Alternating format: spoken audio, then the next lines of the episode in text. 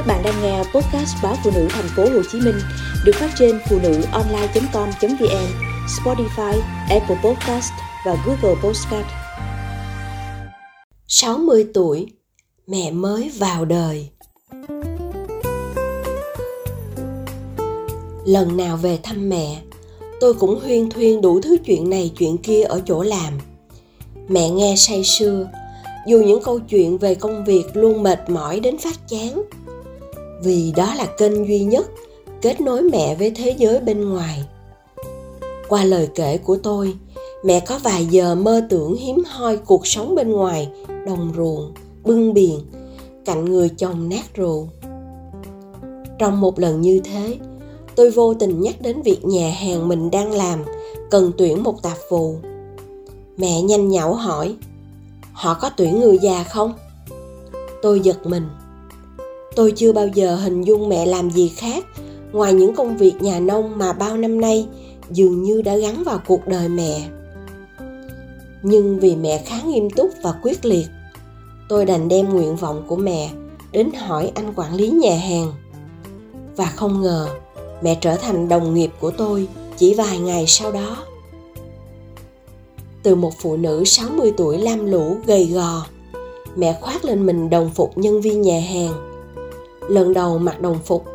Mẹ đi nhanh về phía tôi, hỏi nhỏ, nhìn có ra dáng không? Tôi vội gật và cười động viên trước khi mẹ lẹ làng vào vị trí của một tạp vụ. Cả nhà hàng, ai cũng biết nhân viên tạp vụ vừa đầu quân, đó là mẹ tôi. Nhưng không ai biết, đứa con gái 30 tuổi đang phải trải qua những xúc động lạ lùng, những khoảnh khắc vừa mừng vừa tuổi khi chứng kiến người mẹ 60 tuổi lần đầu tiên bước vào đời. Ngay ngày làm việc thứ hai, anh quản lý đã đề xuất một ý tưởng táo bạo. Đưa mẹ ra làm nhân viên phục vụ như một hình ảnh biểu tượng của nhà hàng bán món ăn Việt. Mẹ mừng như mở hội. Mẹ xem đó như một sự thăng tiến. Mẹ hỏi, vậy là mẹ lên chức hả? Với vẻ mặt vừa hí hửng, vừa không giấu được niềm tự hào ngây thơ. Tôi gật. Những ngày được xuất hiện như một bộ mặt của nhà hàng, trong vai trò phục vụ, mẹ lại đỏm dáng theo một cách rất thiệt thà, chân quê. Mỗi lần sắp bước qua ô cửa từ khu vực bếp ra khu vực đón khách, mẹ lại nhìn mình từ đầu tới chân một lượt. Nếu có bạn nhân viên nào gần đó, mẹ không ngại ngần hỏi, cô đẹp chưa? Với điệu bộ vô cùng hài hước. Mỗi lần chạm mặt tôi trong nhà hàng, mẹ không quên bảo, coi dùm áo mẹ phía sau có dính gì không?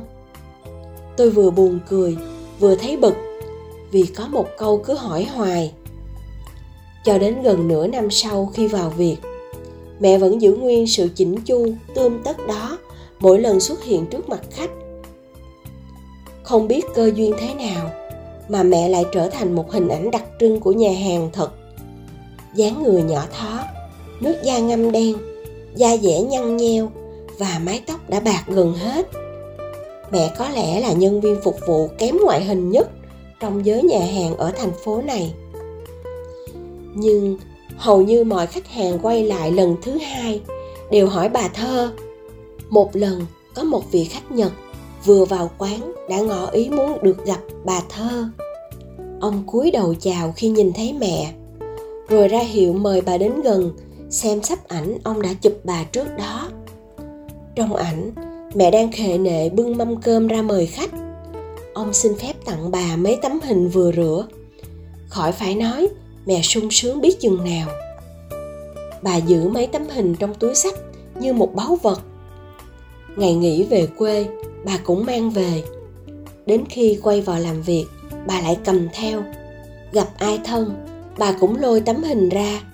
Khoe, ông khách người nhật chụp tôi mừng việc dưới quán nè. Rồi bà kể đủ thứ chuyện ở chỗ bà làm, giảng giải đặc tính của từng nhóm khách. Khách pháp khó tính ra sao, khách nhật lịch sự thế nào? Một buổi trưa, lúc nhà hàng vắng khách, mẹ tôi đang lom khom dọn bàn cho một nhóm khách vừa kết thúc bữa ăn. Thì một cô gái ngoài 20 tuổi chợt đứng lên, xin phép cho cháu ôm cô một cái. Không đợi mẹ phản ứng, cô gái đã ôm chầm lấy tấm vai gầy guộc của bà, vuốt búi tóc khô sơ, chỉ còn chút màu đen mơ hồ giữa ánh trắng phau phau rồi bật khóc. Cô gái cố kìm cơn xúc động, cô giống mẹ con quá. Rồi cô kể, mẹ cô mất cách đây 5 năm. Anh em cô đều lên sài gòn lập nghiệp từ trước nên kể từ khi mẹ mất, họ chỉ về thành phố quê hương này một lần trong năm để dỗ mẹ. Lần này về, lại vô tình gặp cô nhân viên giống mẹ như đúc. Trong một nhà hàng giữa thành phố đầy ắp kỷ niệm, cô không ngăn được nước mắt. Trải nghiệm nghề nghiệp ấn tượng đó dường như không làm mẹ tôi vui như lần trước. Bà trở nên trầm lặng hơn, không pha trò, không hài hước hỏi hoài một câu như thường lệ. Đến cuối ngày, khi đang phụ tôi sắp xếp nguyên liệu trong bếp, bà chợt nói, mẹ nghèo, mẹ xấu, nhưng mà có mẹ cũng hơn bé hỉ. Tôi biết mẹ đang nhắc về chuyện cô bé ban trưa. Hình như lúc này, mẹ vừa chợt nhận ra ý nghĩa về sự hiện diện của mình.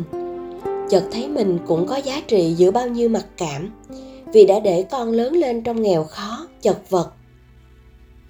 Còn tôi thì đã luôn thấy biết ơn, luôn thấy tự hào, thấy mình may mắn có mẹ.